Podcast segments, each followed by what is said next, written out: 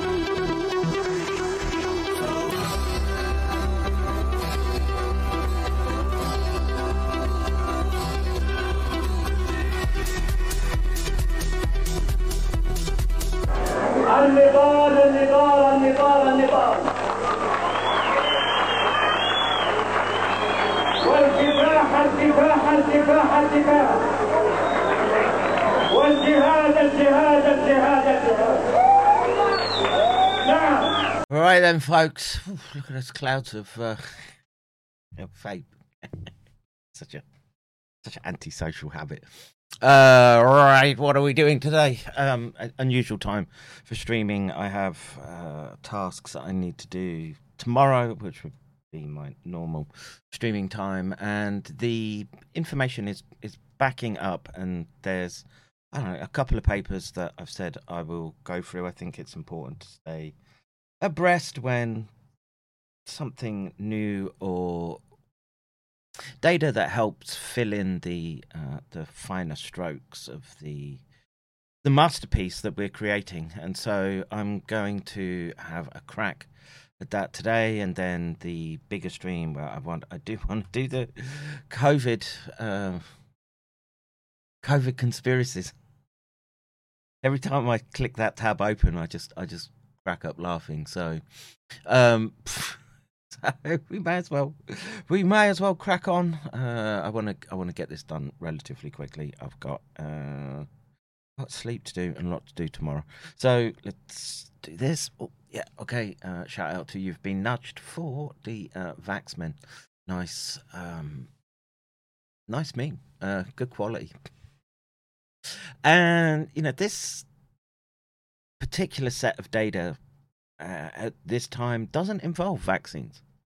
Uh, at least my cursory reading, maybe as we look a little more in depth, we'll find uh, that's not the case. But uh, initial sort of scans seems to be data specifically around SARS-CoV-2 infection, and you know my area of interest is the neurological impact because I think that there's uh, there's the fingerprint of the incapacitation mechanism that these people were so so so fixated on and trying to develop their countermeasures for.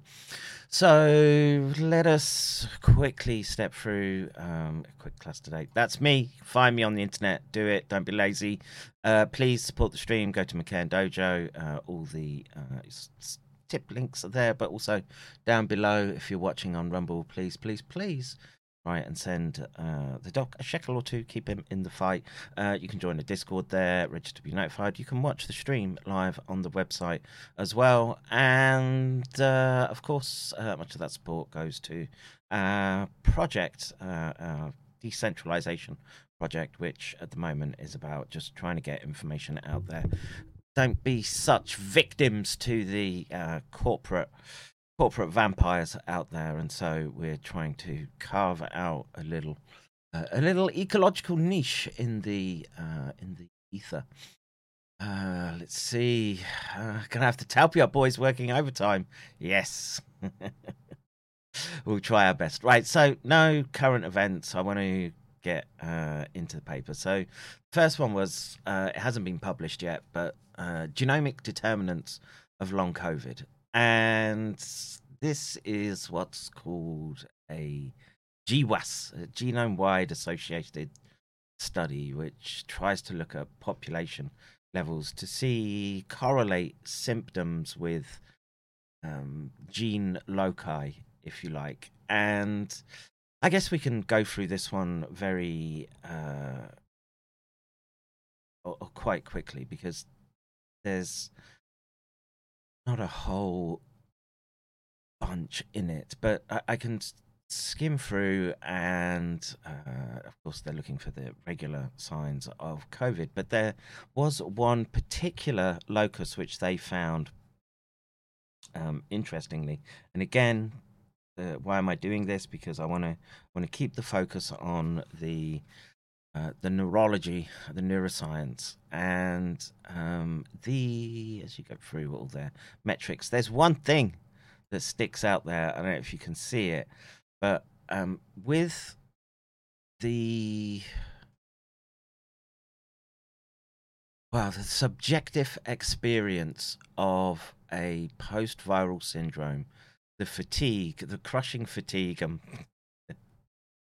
myalgia, the joint aches, etc., are um, can be overwhelming, and the one the uh, one locus that they did find correlated to um, one that's been associated with depression, and yeah, that kind of makes sense, I guess. Um, it seems it's a little bit of a lightweight study. I don't, I, I don't know if it'll get published. Genome-wide association studies always seem a little, uh, little messy to me, but uh, again, sort of maybe maybe an interesting data point as we step into more of the neuroscience. And this paper, structural brain changes in patients with post COVID fatigue, prospective observational study. Now, um, I quite like this study, and uh, it's my own my own biases, but the data lands very much in the basal ganglia. And in this, I've been arguing this beginning that you, you, can expect all kinds of um, neurological, neuropsychiatric impacts when you start messing around with th- those particular networks. And so, in this instance, they were doing uh, structural uh, MRI, uh, so volumetric MRI, sorry, and a bunch of tests, I guess. I was whenever I think of these para um, parametric cognitive tests, I always think of uh, Hannibal Lecter. You think you could dissect me with this blunt tool? but anyway, we'll we'll take it that they're pulling out some some consistencies in these um, questionnaires, but the uh, let's see. Well, we can. We, we, I can read the findings, and then we can look at the pictures. Are quite pretty. So, their diffusion imaging analysis revealed aberrant fractional anisotropy of the thalamus. So, the thalamus um, is a complex nuclei that sits very much uh, in the middle uh, of the brain, if you like. So if you've got the two halves, as they come together, the thalamus is embedded right on the sort of midline and receives receives input from a lot of areas, and it's a critical node in the loops, network loops that we describe going through cortex, through basal ganglia, into thalamus, and back to cortex. And um, to find, to pick out structural changes there is uh, it, the the machines are just getting better and better, I, I guess, and I'm getting older and older. So anyway, uh, so they see fractional anisotropy. So how best to explain that? So your when the magnet switches on and switches off, there's a I'm, I'm, maybe I'm thinking of tensor diffusion anisotropy, but basically you can sort of there would be expected directions of activation for the induced magnetic spin. And if there are disruptions in it, then it won't concord with uh, the atlases that they would compare. So that, that's the as easier way as I can think of breaking it down. But um, if you want, if you want, to, it's a fascinating, complex topic. Uh, diffusion markers correlated with fatigue severity, such as physical fatigue, fatigue related impairment in everyday life, and daytime sleepiness. Moreover, we observed shape deformations and decreased volumes of the left thalamus, putamen, and pallidum. These overlapped with the most extensive subcortical changes in MS. What's MS? Hmm. Don't drop a uh, multiple sclerosis. Ah, they're, so they're using uh, aged matched multiple sclerosis patients. Okay, so MS, and were associated with impaired short-term memory, while fatigue severity was not related to COVID nineteen disease courses. So uh, again, there's there's that interesting wild card in the data that you don't have to have a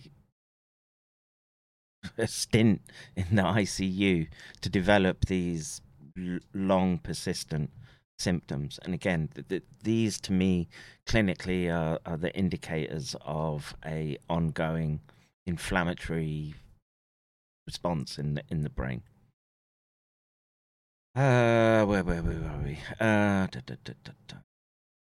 Post acute sleep quality and depressiveness emerged as associated factors and were accompanied by increased levels of anxiety and daytime sleepiness.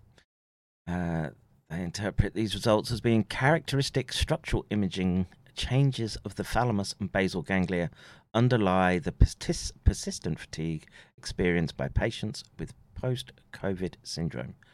And I've been saying that for bloody years now. so it's nice to nice to have some evidence dropping across my desk that um, would would support those premises. So again, uh, it means we're we're on target. Uh, evidence of patholo- pathological changes to the subcortical motor and cognitive hubs provide a key to the understanding of post-COVID fatigue and related neuropsychiatric conditions, complications, I should say. Um, so I think we can just look at the pictures real, real quick, um, and just get a idea of the structure. So, uh, you know, if you don't know these grey blobs, they kind they kind of uh, look how you how you would expect thalamus uh, thalamus to look, and um, you're kind of looking at the front and imagine they've sort of took the two hemif- hemispheres of the brain and sort of peeled it apart. So you're sort of looking at the inside edges where they would normally be close together. And I guess they see here some changes in the diffusion tensor imaging, and uh, here I guess they're looking at the underneath, and um, I would I would expect if they're honing in on corticobasal ganglia pathways that you, you would expect the dorso ventro no sorry ventrolateral posterior regions of the thalamus to be implicated i guess is the best way of um, saying that. So thalamus and the thalamus is a like i say it's a critical node in the brain. It sits very centrally and the um, there's there's a fingerprint there's the um, telltale signature they're claiming and uh, yeah it's um, it's nice to sort of see a um, confirmation. So in this instance, uh, we're next going down. Maybe it would help if I might have a good example here, actually. Just some one dimensional.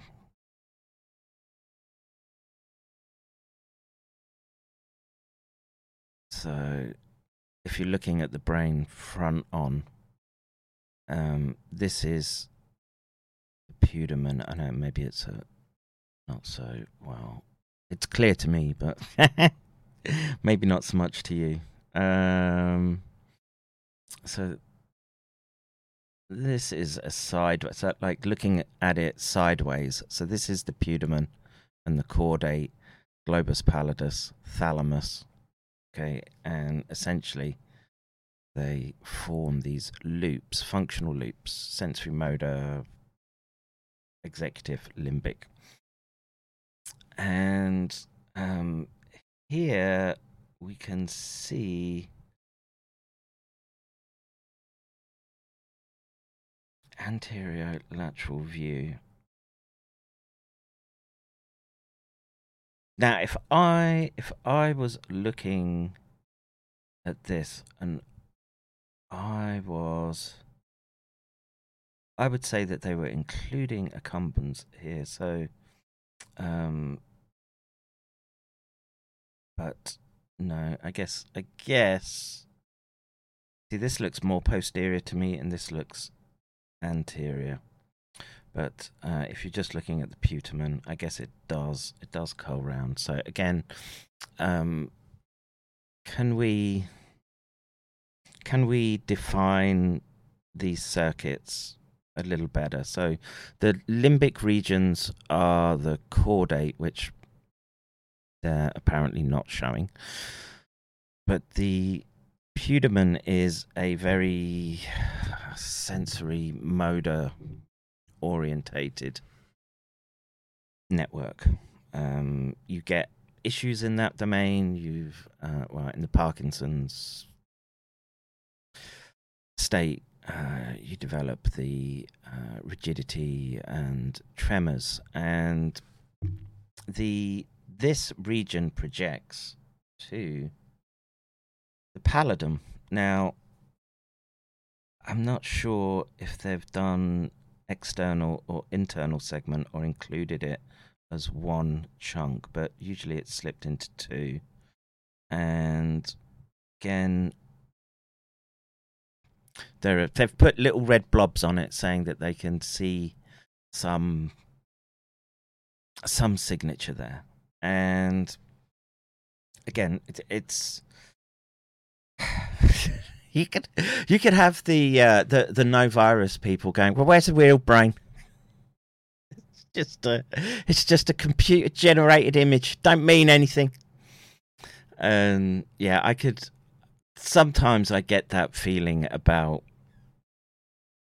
MRI, PET data, functional MRI. There's there's a degree of you can tweak the software that you're doing the analysis with to yeah turn up turn up turn down and it it's it's quite the uh, art to um, really really pull out clean data. But I'm going to trust that they've that they've done that. And um, you know, what do we what can we see here?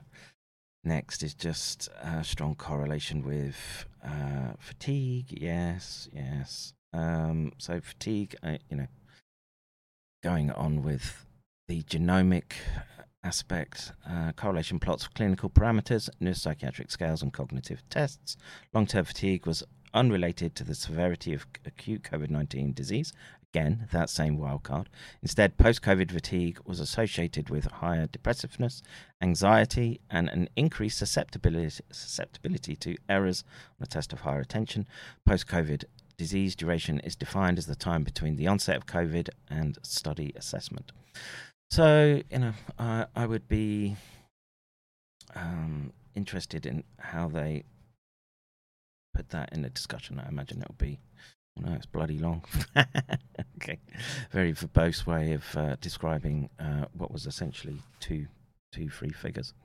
So, our study shows that post COVID fatigue is associated with distinct structural brain alterations in subcortical hubs that are detectable using MRI. Specifically, we identified reduced volumes and aberrant diffusion markers of the thalamus and basal ganglia that correlated with fatigue severity and impairment in daily activities, daytime sleepiness, and short term memory problems. Importantly, this pattern of pathological changes emerged even though this cohort is relatively young. Most patients were not hospitalized during their acute infection, and patients were in overall good health before COVID 19. A novel finding that post COVID fatigue is associated with structural brain damage highlights the importance of consequent therapeutic manage of management of this debilitating post infectious syndrome. I agree. This is, again, something. Um, I've, I've spent a lot of time talking, but it's actually bloody refreshing to, to not be looking at uh, vaccine studies, I guess. Uh, so, fatigue is one of the most common detrimental sequelae of COVID 19. This we know around 20 to 30% of patients with COVID 19 experience fatigue at 12 weeks after their acute infection, independent of a previous hospitalization. In line with this, we found the fatigue severity was independent of severity of the acute disease, such as duration of COVID 19, the number of acute symptoms. In contrast, post COVID fatigue was strongly associated with the manifestation of depressive symptoms and sleep quality several months after the acute infection. Yeah, and you know, goes to the old adage that sleep is the best medicine, but you know, when you've had your brain assaulted, I can, I can tell you from experience, uh, sleep doesn't come easy. Sounds a bit like dementia. Um, well, we have to be very careful about how we classify this. This is this is an initial insult to what would have been quote unquote healthy brain tissue. Does it set the ground for dementia to occur? And I would be a strong proponent of saying yes. But is it dementia at this stage? Oof, you you you could have so much back and forth between neurologists, etc., uh, in this in this domain. Um, I guess you know the the knockdown test would be to be able to go in and sample I don't know so alpha synuclein or um, what's it, phosphorylated tau, that that sort of level of analysis. But um, for sure, for sure, it could be the initial phases, and you know we've got to think back to studies that have shown even young primates develop uh, Lewy body. Um, build up in the brain and you know that, that's a signature probably of these processes going on the question is how much are you going to bring back the person to a healthy state and i can I can tell you from bitter bitter experience. I don't think it's very difficult to get back to the pre-state, especially if you've had uh, an assault like this that that could show up like that. Surely there's mushrooms that can stop dementia. I wish. I wish. Look, once the disease state is in, you can live a lifestyle that you're just going to deteriorate much quicker, or you can try and live a lifestyle where you'll eke out a few more extra years. that's that's the way I think about it. And you know, if if you got to take your fish oil and whatever else, your vitamins, I guess that's what I do. I would encourage other people to do the same. Stop drinking. Uh, any other questions? Just chilling. Do you mean like NMR? Uh, nuclear magnetic resonance. Um, it's it's kind of it's it's different, I guess, than. So nuclear magnetic resonance would you you would use that more in a analytic type lab for investigation of molecules. Um, MRI is different.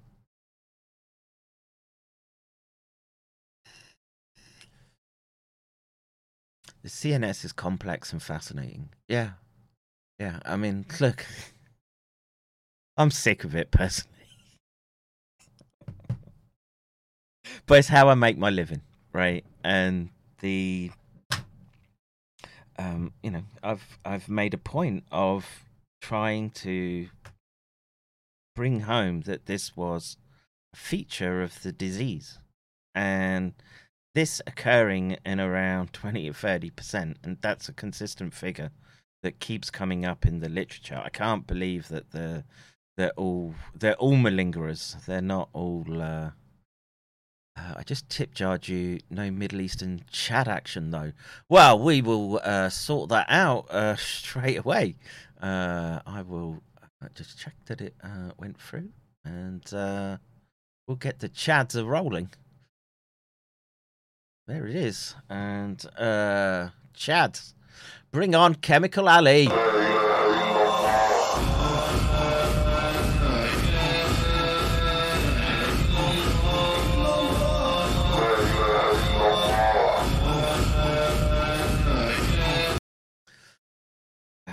Peace be upon Chemical Alley.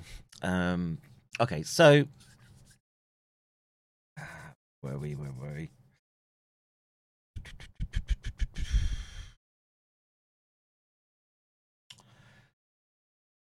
My place. We did. We did about doesn't doesn't correlate well with the actual initial severity. In contrast, post-COVID fatigue was strongly associated with the manifestation of depressive symptoms and sleep quality. We did that. Although fatigue is a subjective symptom based on self-report, it has substantial and relevant consequences for a patient's everyday life. And again, I've been hammering home that the uh, subjective experience of the post-viral state, um, to me, is indicative of basal ganglia assault. Um, you know, coupled with uh, these people probably have viral reservoirs as well, systemically, but the to, to have such a profound subjective experience of the fatigue and myalgia, etc. The um, you, you you you have to be involving the central nervous system. I I would posit so. The continuous experience of overwhelming exhaustion and low energy levels impacts quality of life, and around 30 to 50% of patients are unable to return to their previous workplace. Results on associated risk factors are heterogeneous, but accumulating evidence suggests that early neurological involvement may be an important precondition of long term fatigue. That would correlate with my experience. That's the structural imaging changes in the thalamus and basal ganglia observed in this study. The first description of fatigue related brain correlates in patients with post COVID syndrome. The distinct pattern of subcortical involvement is consistent with evidence from other neurological disorders associated with fatigue. Patients with multiple sclerosis and fatigue, magnetic resonance imaging and PET imaging have consistently pointed to alterations of cortico subcortical pathways, also involving the thalamus, basal ganglia, and prefrontal cortex. Specifically, imaging correlates in fatigue patients with MS include atrophy, reduced perfusion, reduced glucose metabolism, increased activation during motor tasks, and disrupted functional connectivity. And yeah, it's that functional connectivity that uh, that is the higher the higher dimensional framework upon which you drape your um, your your behavior, right? The the hyperconnectivity is is a uh, prerequisite, it seems, to the more complex behaviors. So you start disrupting those, and then yeah, you're you're not going to feel yourself. In this study of patients with post COVID 19 fatigue, we observed significant volume reductions of the left thalamus and bilateral putamen that were accompanied by marked surface inversions seen in shape analysis. Moreover, aberrant diffusion markers in the thalamus and right pallidum correlated with fatigue severity, daytime sleepiness, and the extent of fatigue related disability in everyday life. Furthermore, prominent fatigue after administration of interferon alpha was found to be associated with higher basal ganglia metabolism. Interesting. These findings suggest. Now, wh- why would that be, right? So, the body is producing interferon as a way to um, shut down the virus's ability to hijack and force the cell to start making its proteins rather than what it would normally be doing for normal physiology. And you know, I I can just relate to you during my experiences. The first time that I had post-viral syndrome in my twenties, I I I had to learn the lesson. It was a hard lesson of your body's telling you to rest. You, you it's trying to get better. Your body's trying to get itself into better shape, and it, it, literally that means learning to let go of. I don't know. You, know, when, when you're young and fit, and you've got that snap to sort of get through. You got to go running. You got to go lift some weights. You got to go out. Whatever. You, you have to temper that and realize that now, ah, suddenly you're you're incapacitated. Rest. Rest. Rest. Rest and um yeah again it comes down to sleep being the best medicine and you know what's the what's the sweet spot between you know so say that we know there's going to be signaling between systemic states you know like interferon signaling and feedback into the brain. And you would you would want to so you've got to rest interfere so if interferon load goes up because the body's trying to respond to spike generation and remember spike generation could be coming lit literally from anywhere and immune privileged regions like the central nervous system would be a um, could be a hidey spot for the virus. Um, it is for HIV. Uh, uh, so where were we? These findings suggest that a distinct pattern of pathological brain changes gives rise to fatigue symptoms across diseases, similar to previous descriptions of shared correlates of memory dysfunction in neuroimmunological disorders. Molecular pathophysiology underlying fatigue is, however, still unclear. Although studies reporting cytokine and endocrine abnormalities suggest an immune mediated mechanism, there is currently no effective cell based or serum marker available for clinical practice. The basal ganglia support a wide range of functions beyond motor control, including memory, motivation, and reward guided behavior. Recently, it's been suggested that effort reward imbalance i.e., a biased perception towards high performance costs. Oh God, this this is where the clinical psychology comes in, and y- you're going to learn, right? That that that had to be one of the biggest calumnies ever made, I think, when the National Health Service in the UK decided that people just needed cognitive behavioral therapy and exercise to get over the assault that had happened um, in, in, the in the context of historical MECFS. It doesn't work, and often what happens is is that the person has a good day, works a little bit, works maybe a little too much, and then the body pff, it crashes back down again. and they're trying to say their their their argument is is that it's all it's all just in your mind, right? It's a figment of your imagination, and no, no, it's it's not. It's there's there's obviously something not right with these networks, and um, yeah, we're we're seeing the fingerprint of that in this in this paper. Uh, da, da, da, so, indeed, this perception bias was linked to alterations of basal ganglia functional connectivity and dysfunction of corticostriatal networks. In particular, a disruption of dopaminergic basal ganglia circuits may be a major neural substrate of fatigue and has been referred to as the dopamine imbalance hypothesis of fatigue. Given our current findings on basal ganglia damage and accumulating evidence of neuroimmunological etiology, disruption of corticostriatal circuits with dopaminergic imbalance in the basal ganglia might contribute to post COVID fatigue. Well, you know, the easiest way to test that would be to put these patients on L-Dopa, see if that helps. Um, that that would be a good challenge test. Uh, I think it might be a little more complex than that. Than I'd want I'd want to see that there was specific damage to dopaminergic pathways rather than the intrinsic circuitry of each node within the basal ganglia.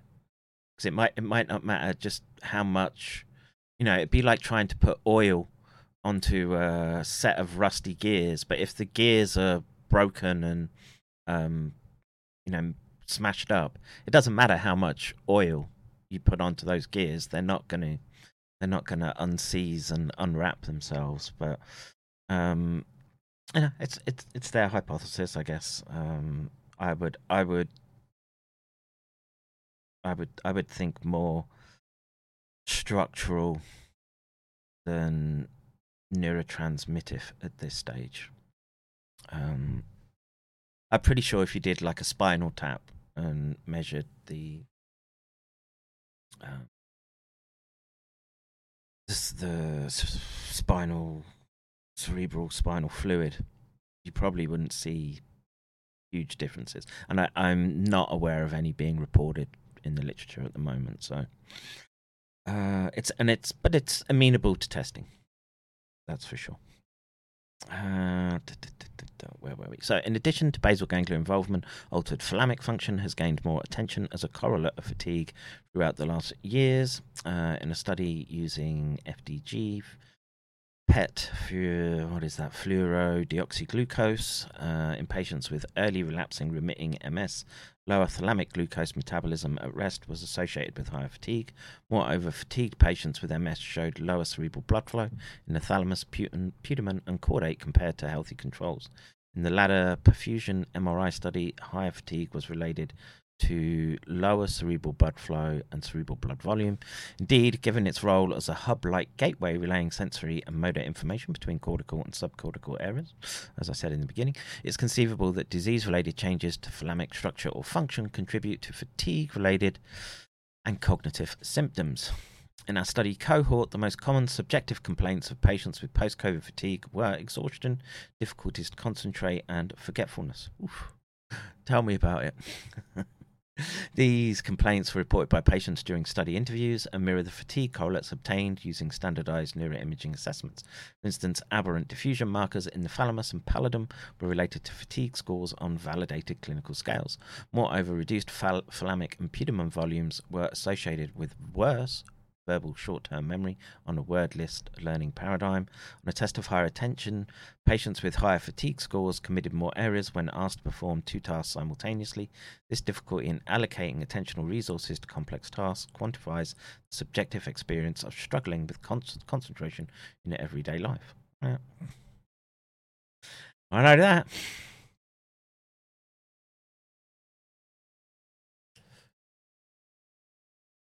Some of the main strengths of this study are its prospective design and its stringent inclusion criteria. All included patients had documentation of positive PT- PCR tests for COVID 19, fulfilled the international WHO consensus criteria for post COVID 19 syndrome, and underwent standard neuropsychiatric and cognitive assessments.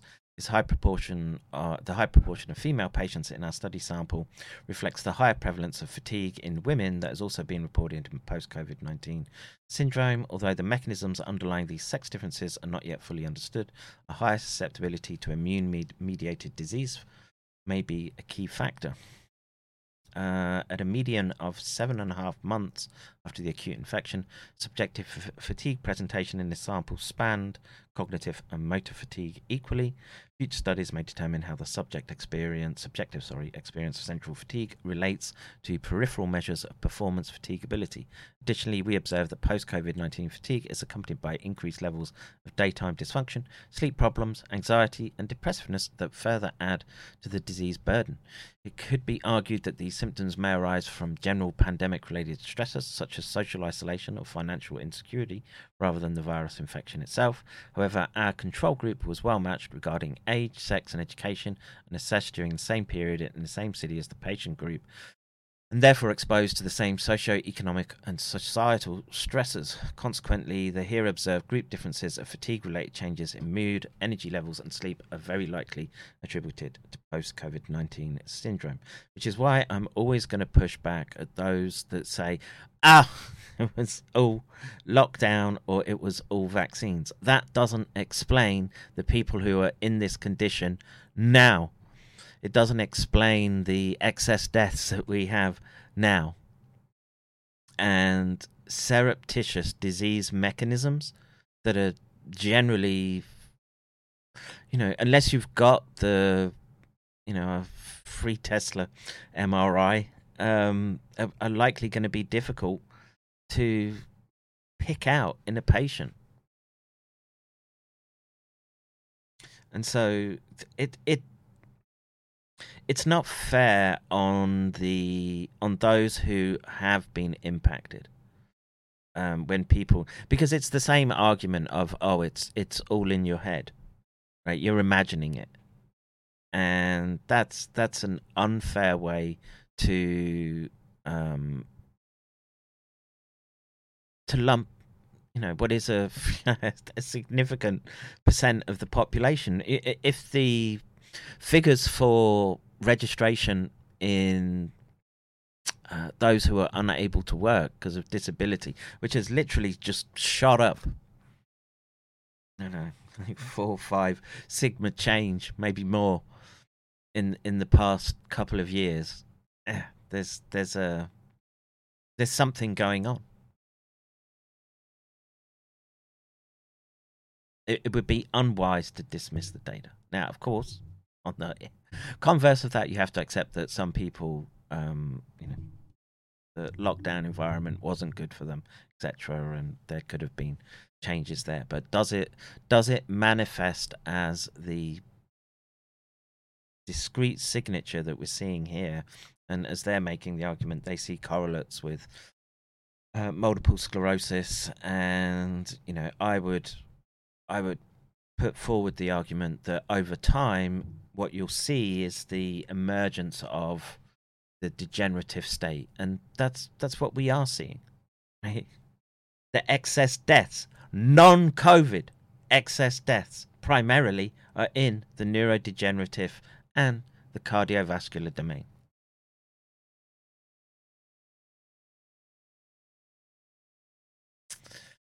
Uh, what's their weaknesses? Uh, several limitations. The study underlies general limitations of cross sectional designs, longitudinal studies are needed to determine the duration and course of symptoms. Yep, it would be nice to track them.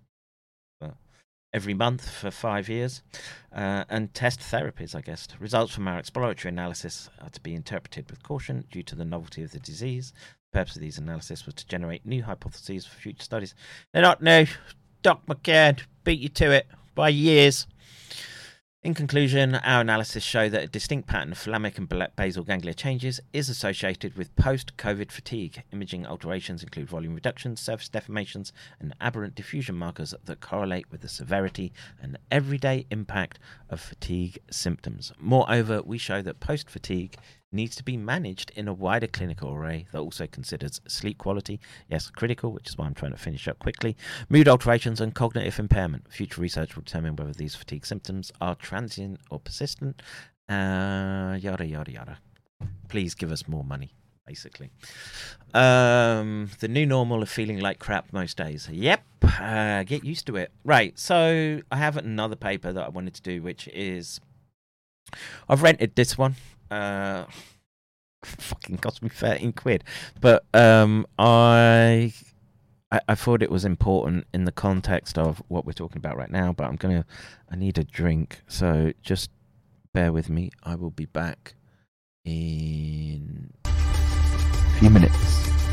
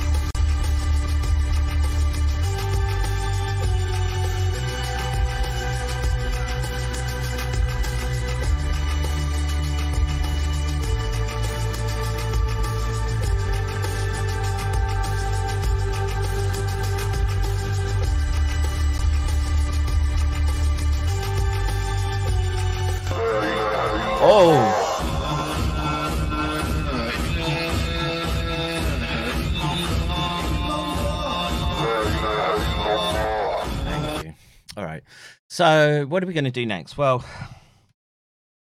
I think this rather germane to the current ah, discussions, I guess, that is being bandied about by uh, individuals, which is um, how in trying to understand causal mechanisms for disease states, you would like to find a pathogen or pathogen related signal or substrate that you can point to and say, aha, that could potentially be causing these uh, or, or driving the continued long term symptoms that you see in these patients. And what this study does is looks at spike protein in post acute state and looks for um, free free spike. So I've rented this paper, so we're going to uh, try and rinse it for all it's worth. Um, seems somewhat long, but uh, all right, let's get into it.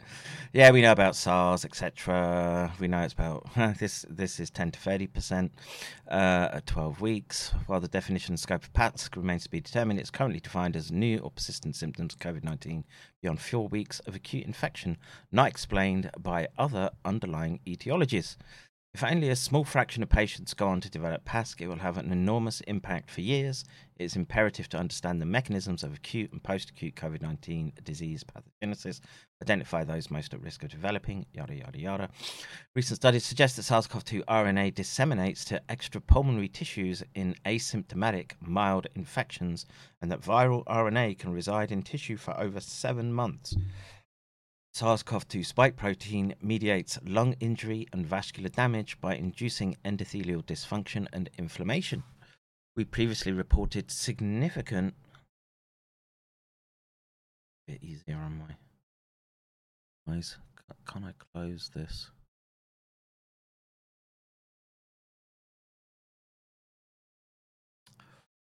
Uh, something about apoptosis, right? We previously reported significant apoptosis of microvascular endothelial cells on exposure to plasma derived extracellular vesicles from hospitalized COVID 19 patients.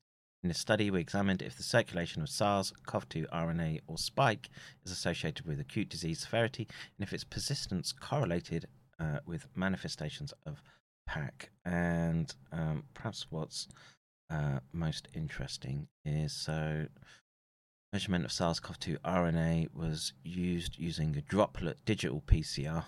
That's a new one for me, and well, we'll just uh, we'll just say that yeah they were tagging and getting a positive PCR on their plasma. Um, I hope they were doing it right.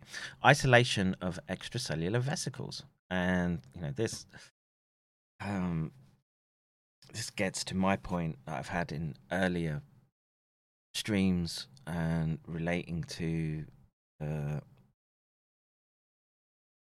direction that uh, Kui has taken, which is um, there's a lot of work that goes into trying to understand cellular signaling and what the extracellular vesicles or the exosomes as they're pumped out uh, into the environment. Okay, so how are they doing that? So EVs were isolated from EDTA plasma using ultracentrifugation. Hemolysis of blood was ruled out by visually inspecting plasma samples for any pink discoloration indicative of hemolysis, or by measuring the absorbance of hemoglobin uh, at 414 nanometers. About 1 mil of platelet free plasma was centrifuged at 20,000 G for 15 minutes at 4 degrees C, removed large size extracellular vesicles, and the supernatants were then centrifuged at 100,000 G for 70 minutes at 40 degrees C, washed with PBS, and spun again by 70 minutes to isolate small EVs. The abundant size, distribution, and purity of small EVs was compared among different groups using nanosite LM10 system transmission electron microscopy, and Western blot analysis of easy EV markers using CD9, CD81, uh, Alex antibodies, as mentioned in our previous publication. Uh, ELISA is a chromatography. Uh, Enzyme linked immunoabsorbent assay is a, lab- is a labeled immunoassay that is considered the gold standard of immunoassays. The immunological test is very sensitive and is used to detect and quantify substances, including antibodies, antigens, proteins, glycoproteins, and hormones. So take that to the bank. Uh, so levels of SARS-CoV-2 spike protein in the plasma and EV lysate were determined using SARS-CoV-2 spike protein ELISA kit according to manufacturer instructions. Yes, yes, yes. Uh, I don't think we need to dwell too much on that. And uh, what are we looking at? Demographics and characteristics. Um, so acute.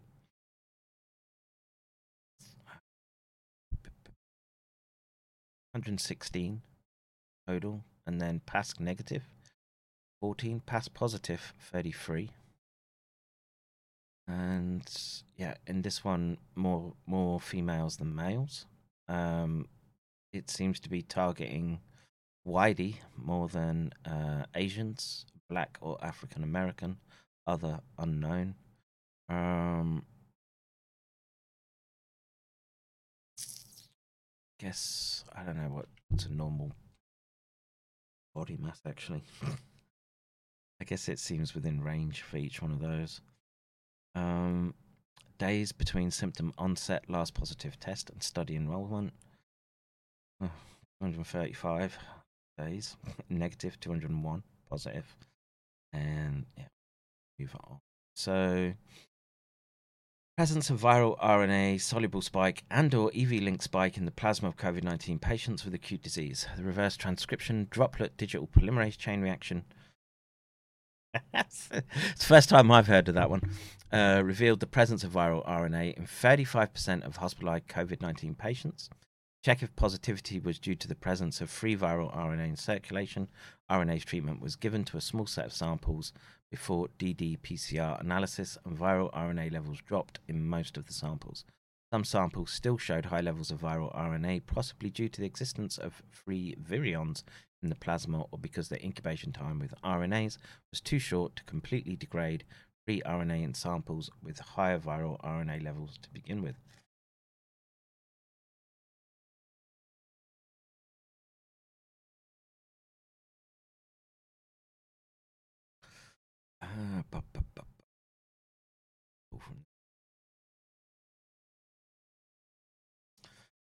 Spike viral RNA. Um, so the D dimer is again a they're highlighting it here.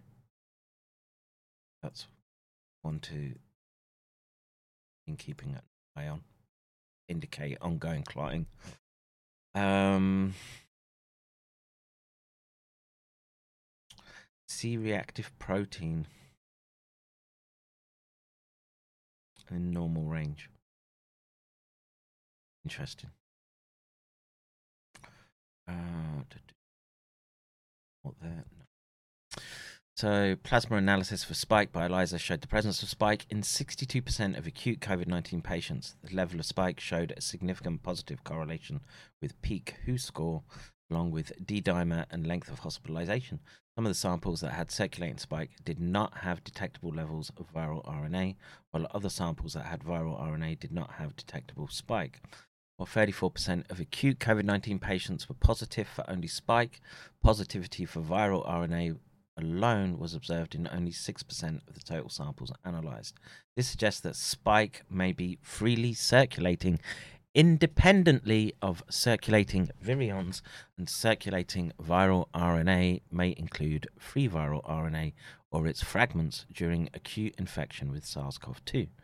Again, this comes down to the argument of when the hijacking of the cell occurs, the what people are calling replication incompetent, I would call um, foot soldiers for prepping the battlefield. Right, so by spitting out just spike protein, you're we know that it's cytopathic, so it's going to cause more. I guess irritation is one way of thinking about it. That's going to favor the more of the tissue being infected by the complete viruses themselves. So that's so that's how I see these fragments. Right, it's softening up target. Uh, so we previously demonstrated an increased number of plasma-derived small EVs and its altered cargo to be associated with disease severity of hospitalized COVID-19 patients. To see if circulating spike is linked to EVs, we analyzed EVs from individuals, which showed positivity for spike in total plasma.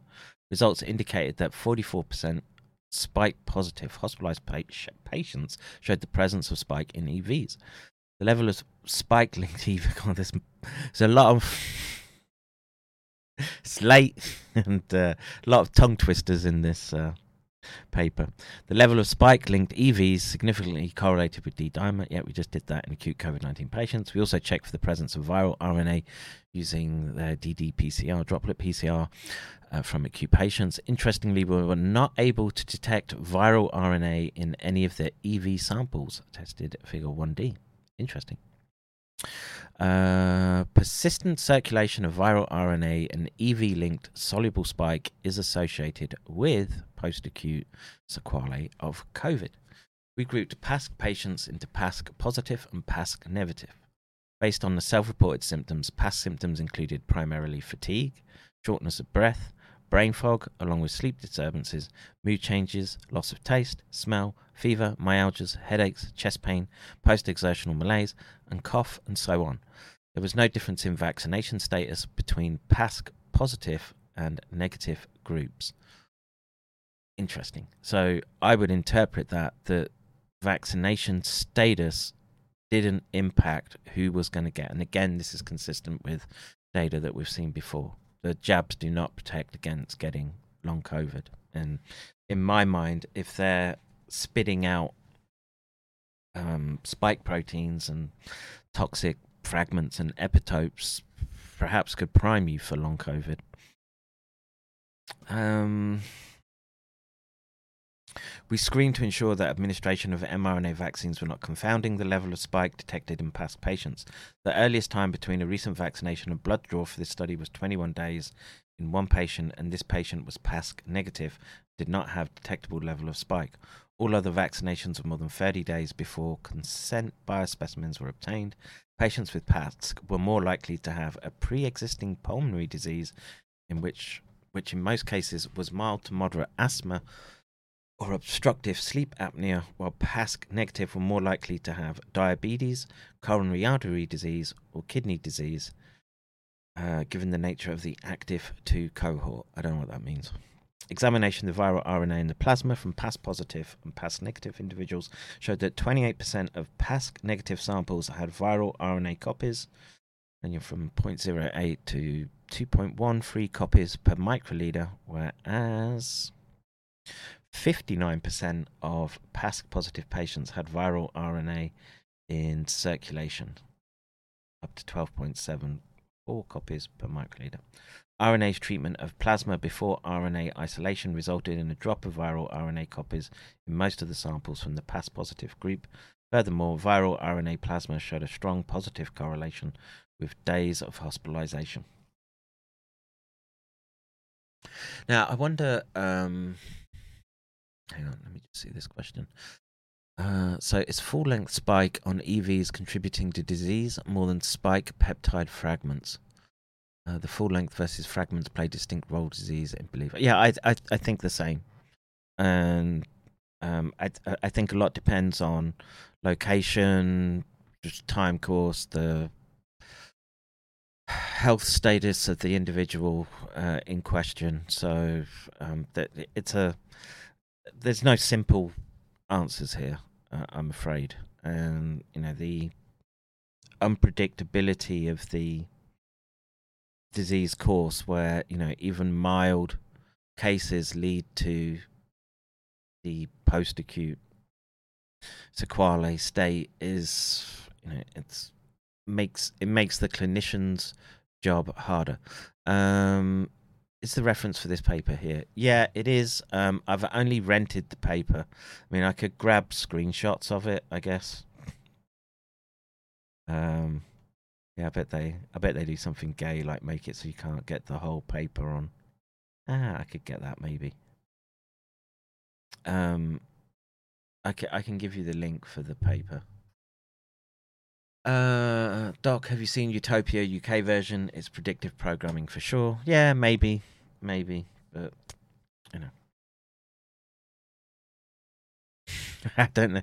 What do you do with those data points? You just have to say, okay.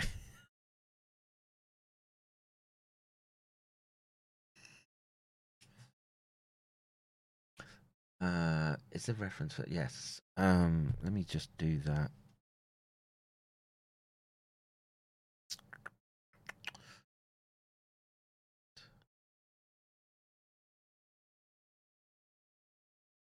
Bear with me one second whilst out.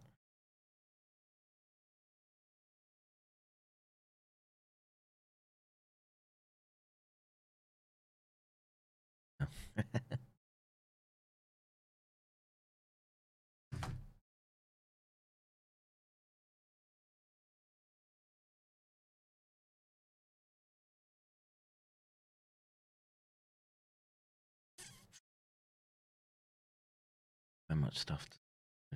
You know what? You know what, Mary? I'll uh, I'll, I'll get it to you.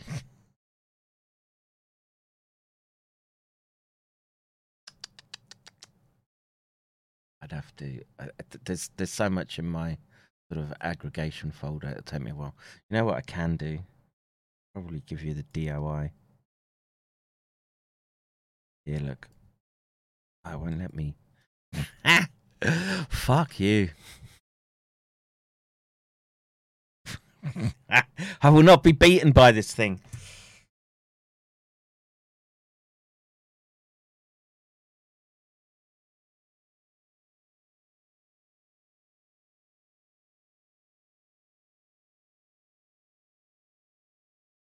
Uh, let's see. Let's go back to the yeah, and I'll paste that in. So there, you should see all the details um, there on the on the screen. Uh, would the RNA-dependent RNA polymerase of COV be necessary for translation of pr- into protein? I mean, that would be the presumption, right? I don't know. I mean, there's there's a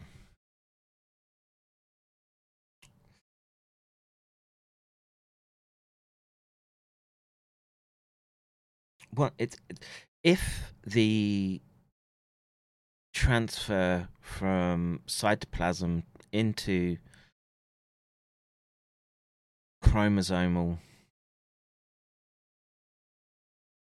pathways is and you know there are papers pointing to that and the spike protein can be spat out as it would read from the chromosome then perhaps the RNA dependent polymerase wouldn't be necessary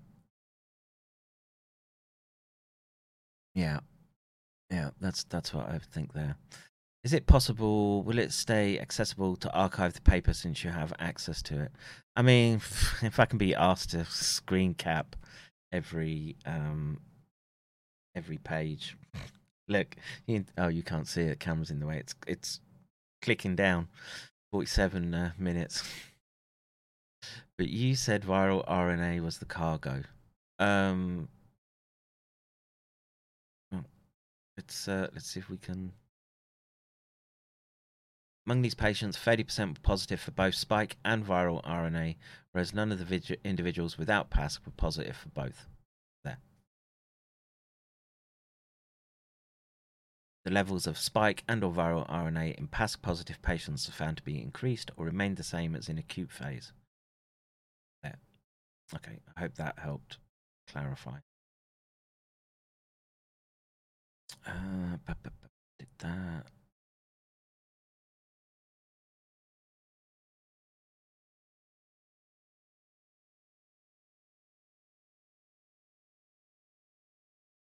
Did the I'm uh, persistent circulation.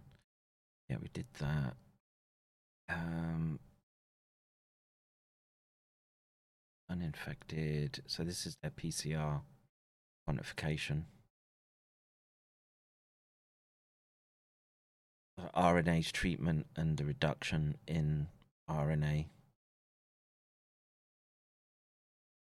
spike nanograms per mil uninfected acute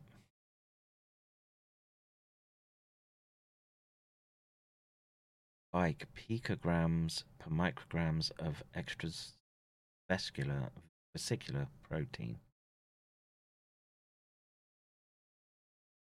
Two score.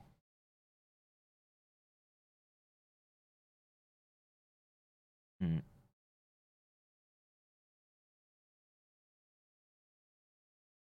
Well, I just I, I just wonder if this graph is sort of biased by most people falling in this classification. EV is negative for N1 and N2 clusters. Uh, what would that mean? N1 and N2 clusters. D. Representative 2D plot of DD-PCR showing absence of viral RNA in EVs detected by the presence of internal control, but absence of nucleocapsid cluster EVs from N equals 11 subjects that showed positivity for viral RNA in the corresponding plasma were analyzed. So I read that as their um,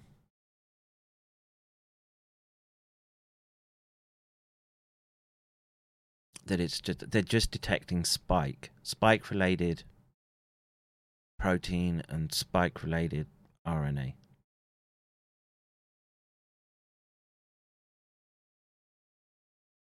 I'm prepared to be corrected. Uh, so, moving on, the positive control. D, yeah.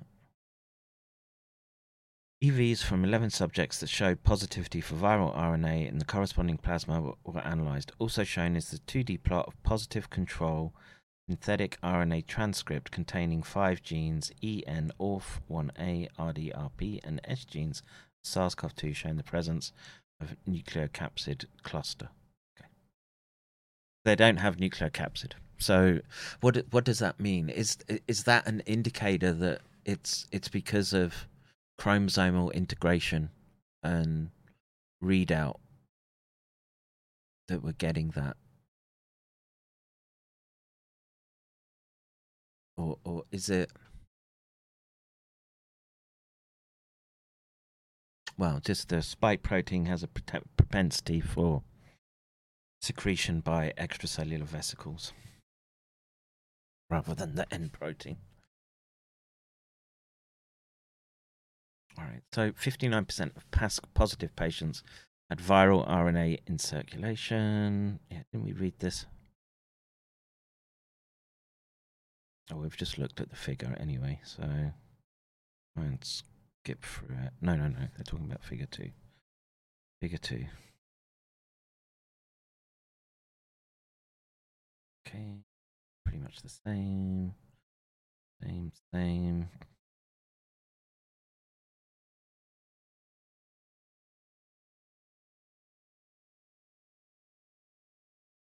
So that's kind of interesting that the spike concentration in the plasma is greater than the acute. Hmm.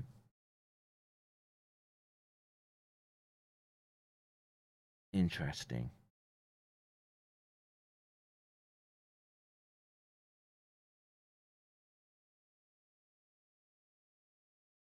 Viral RNA and or spike protein persistence in circulation is associated with post-acute sequelae of COVID-19. Viral RNA A and spike protein B levels were analyzed in the plasma. Yeah, yeah. And COVID-19 recovered patients that did not have any persistent system. Yep, SARS-CoV-2 RNA copies were measured using droplet digital PCR. Yeah, we keep talking about that. Longitudinal analysis of viral RNA C1 and C2. Yep. going to say increased. Uh, acute and post acute phase of COVID 19 disease with and without PASC. Yeah, yeah, yeah. So, what are they trying to do with D? So, I get that they're trying to look at these vesicles that they've extracted.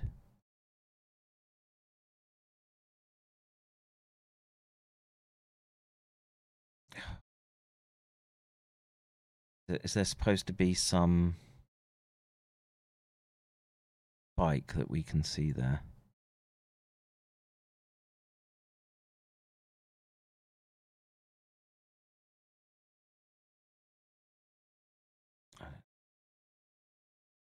If there is, you need the eye of faith.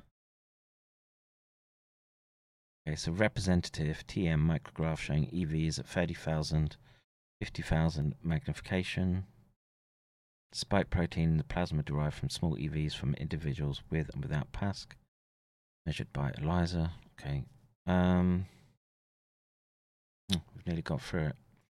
Presence of spike protein on the surface of EVs. Okay, so how are we testing that?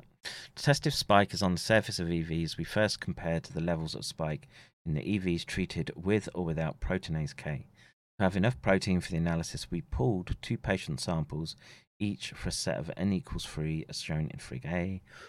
Significant decrease was observed in the levels of spike in the EV preparation from severe group patients after the proteinase K treatment. Further cytokine and growth factors have been found to be linked to the EV surface through the heparin sulfate proteoglycans. And uh, Clausen et al. have reported that spike interacts with heparin sulfate through the receptor binding domain. Yeah, this is um, one of, one of the things that I would suggest if, uh, well, I don't know how how bad people can get it now, but heparin seemed to help.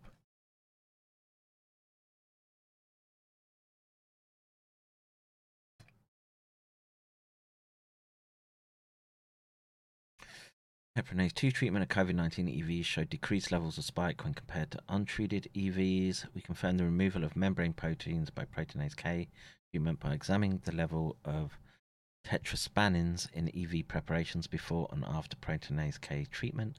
As expected, proteinase K treatment resulted in the degradation of CD81 and CD9 from extracellular vessel membrane, whereas both tetraspanins were present in EVs after heparinase 2 treatment. Not, it doesn't mean much to me that. I mean, I guess what are they? Uh, th- this is their test for showing that spike protein is embedded on the surface, so they're they're degrading, they're degrading the EV, and the detectable amount goes down. Why are they doing that, Eliza?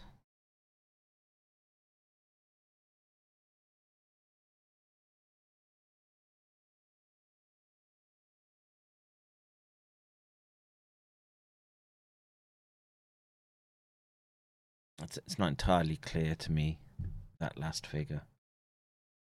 I mean, I, I get it that this is their this is their test for it being on the surface, but I think you've got to I don't know work with this kind of stuff every day to extract out the precise meaning. I, d- I don't know enough about the methods used here. All right, so the discussion. We report that spike and viral RNA can persist for up to one year or longer after acute SARS CoV 2 infection and associated with PASC. Our observations reveal that levels of spike and or viral RNA in the PASC positive patients increase or remain the same as in the acute phase, whereas in the PASC negative group, these viral components decreased or were totally absent. Interestingly, we also report the persistent circulation of spike linked EVs in PASC positive patients.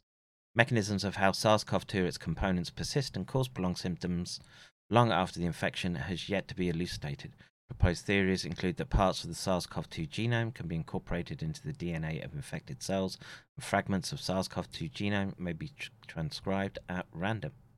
Yeah, but we also know that specifically the spike protein can be transferred in uh, as a whole segment was the last paper that we looked at and I understood. So this could be due to endogenous uh, line 1 elements. Alternative explanations for SARS CoV 2 persistence include mechanisms used by other RNA viruses to persist in host cells, evasion of host immune response, infection of long lived cells, and or infection of immune privileged tissues such as the brain, eyes, or testes, or diminished cell mediated immunity. Additionally, SARS CoV 2 may persist due to an insufficient immune response during acute COVID 19. We did not observe any correlation of viral RNA in plasma with acute disease severity as observed in previous reports. However, some positive correlation of spike with peak WHO score during hospitalization and length of hospitalization was observed. This could be explained due to lack of clearance by cell-mediated immunity and or decreased production of early functional neutralizing antibodies, both of which are considered a predictor of COVID-19 severity.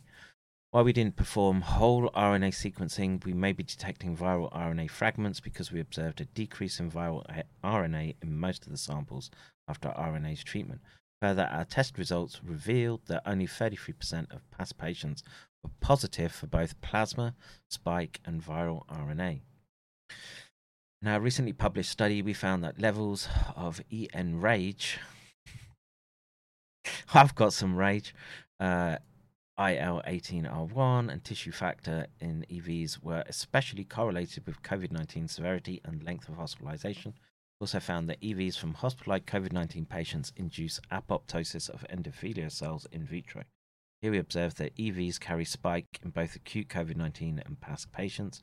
Given that SARS-CoV-2 replicates in cytosol using endosomal pathway, we found spike to be associated with EVs possible that SARS-CoV-2 can usurp EV biogenesis pathways and conceal itself within EVs for protection against neutralizing antibodies, which to me would argue that they're not on the surface.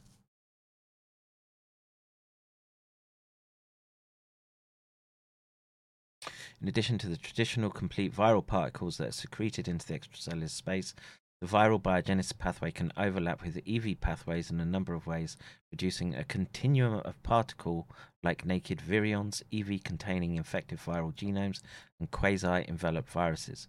Did not observe viral RNA in, v- in EVs in post COVID patients, though a very low copy number may persist below the limit of detection of ddPCR. Removal of surface proteoglycans from EVs with heparinase 2 or treatment with proteinase K showed a decrease in spike levels, suggesting spike to be present on the surface of EVs via heparin sulfate interactions. However, the lack of total loss of spike after treatment suggests that some of the spike proteins may be encapsulated in the EVs. Numerous studies shed light on the key role of heparin sulfate proteoglycans, SARS CoV 2 binding at the cell membrane.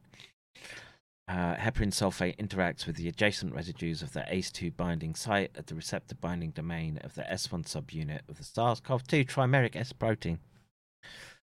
Uh, let's see. Uh, limitations.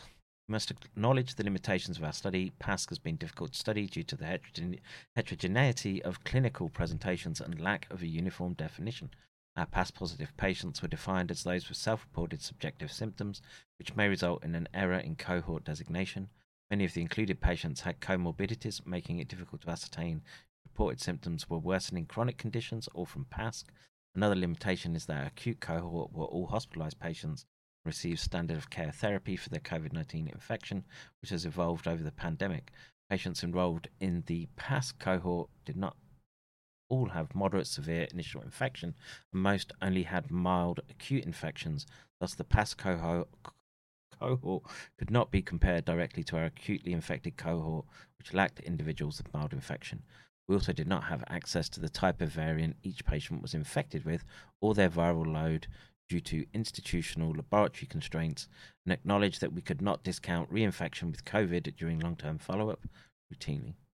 However, samples were drawn 8 to 12 weeks after known past infection.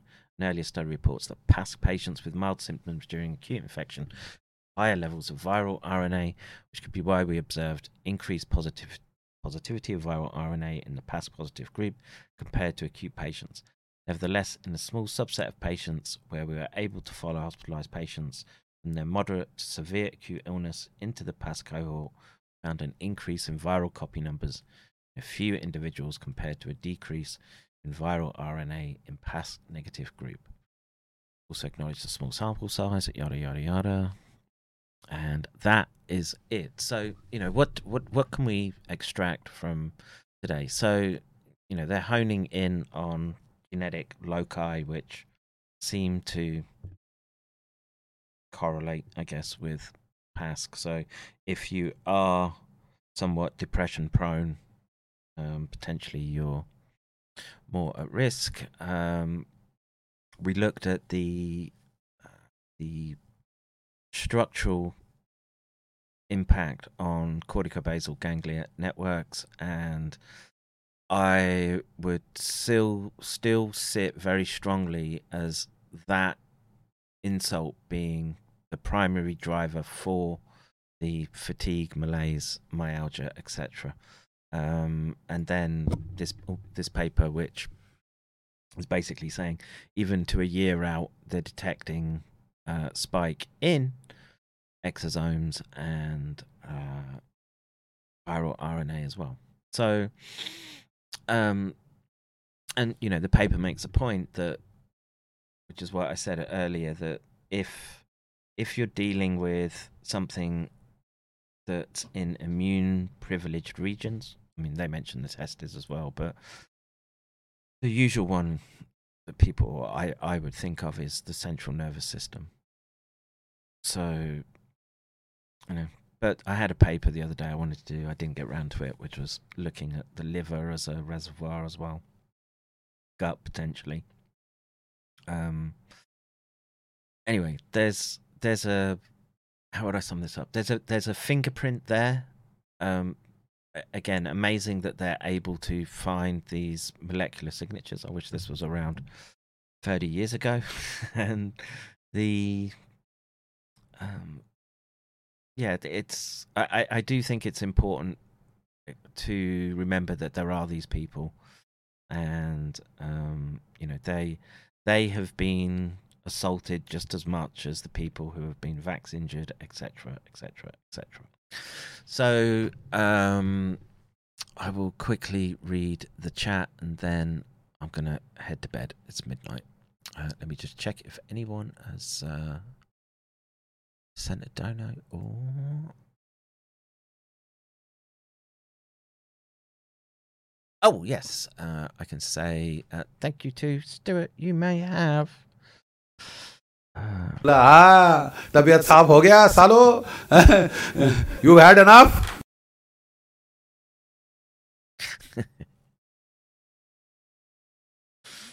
Uh, all right. So, da, da, da, da, da, da.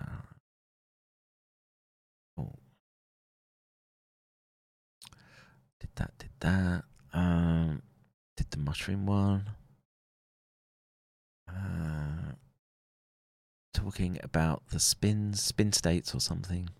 Oh, yeah. I mean, there's crossover between NMR and MRI. Just nuclear magnetic resonance, in my mind, is more a analytic um, technique for molecules, etc. Uh, let's see. Psychedelic review. Psilocin promotes structural and functional neuroplasticity. I agree.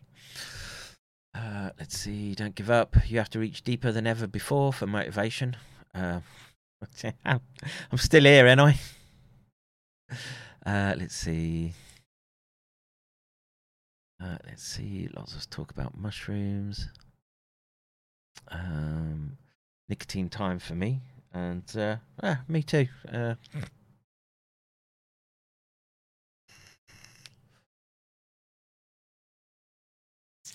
Uh, primary care based surveys have shown that between 11 and 33% of patients report significant fatigue, resulting in approximately 7 million office visits per year in the US. Fatigue is also a common complaint in the general population, with a prevalence between 4.3 and 21.9%. Yeah. Look, man, I'm fatigued now. Um, I answered that. I answered that. Um, is it possible to stay accessible? I'll, uh, if I have the patience tomorrow, I'll try and um, clip the paper. Uh. I've heard that a lot of the bigger archival sites have started taking requests for censorship. I haven't checked and verified that, but yeah, wouldn't surprise me. Uh, I know they're always around everything, but I just found that interesting. Yeah, um, um, to me it should all be open. You paid for this; it still comes from your tax dollars most of the time.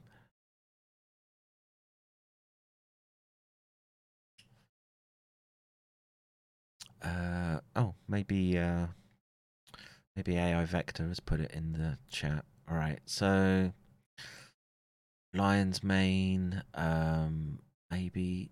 Uh, very nice posting that paper. Okay, yeah, okay, I'm out of here. Thank you very much for listening. Um, like I say, I think these were important. Uh, just to keep up to date with the literature, I guess, and you know, the look, pe- people are going to have their own particular interests, and the simple fact is that mine is uh, the central nervous system impacts uh, from all all angles, and the, uh, the the war as I see it, and um, I'm I'm doing my best to relay that information as uh, cleanly and as uh, well as, with as much entertainment as possible. All right, I'm out of here. I'm gonna get some sleep. Take care. God bless. Um, I maybe not stream tomorrow. Depends how my day goes, but um, Friday, maybe maybe I can do something with Chris. Um, yes, I won't see you probably tomorrow. All right. Take care. God bless. See you in the next one. Bro, you don't know how angry I am. You do, I'm like I was just leaving for fucking work. You do not understand how fucking pissed off. After reading that little line, I will be arrested for not taking a fucking vaccine. Fuck these cappers! I will fucking kill each fucking kappa. I swear. this is not a fucking joke anymore. This is fucking dead serious. I am fucking dead serious. These people don't know who the fuck they're actually playing with. Fuck these chappers. No fucking vaccine or mRNA will ever transform my fucking blood. Never. I will fucking die. Fucking fighting for my fucking beliefs and my fucking forefathers and my motherfuckers! All that fire. Like this guy. So check 45,000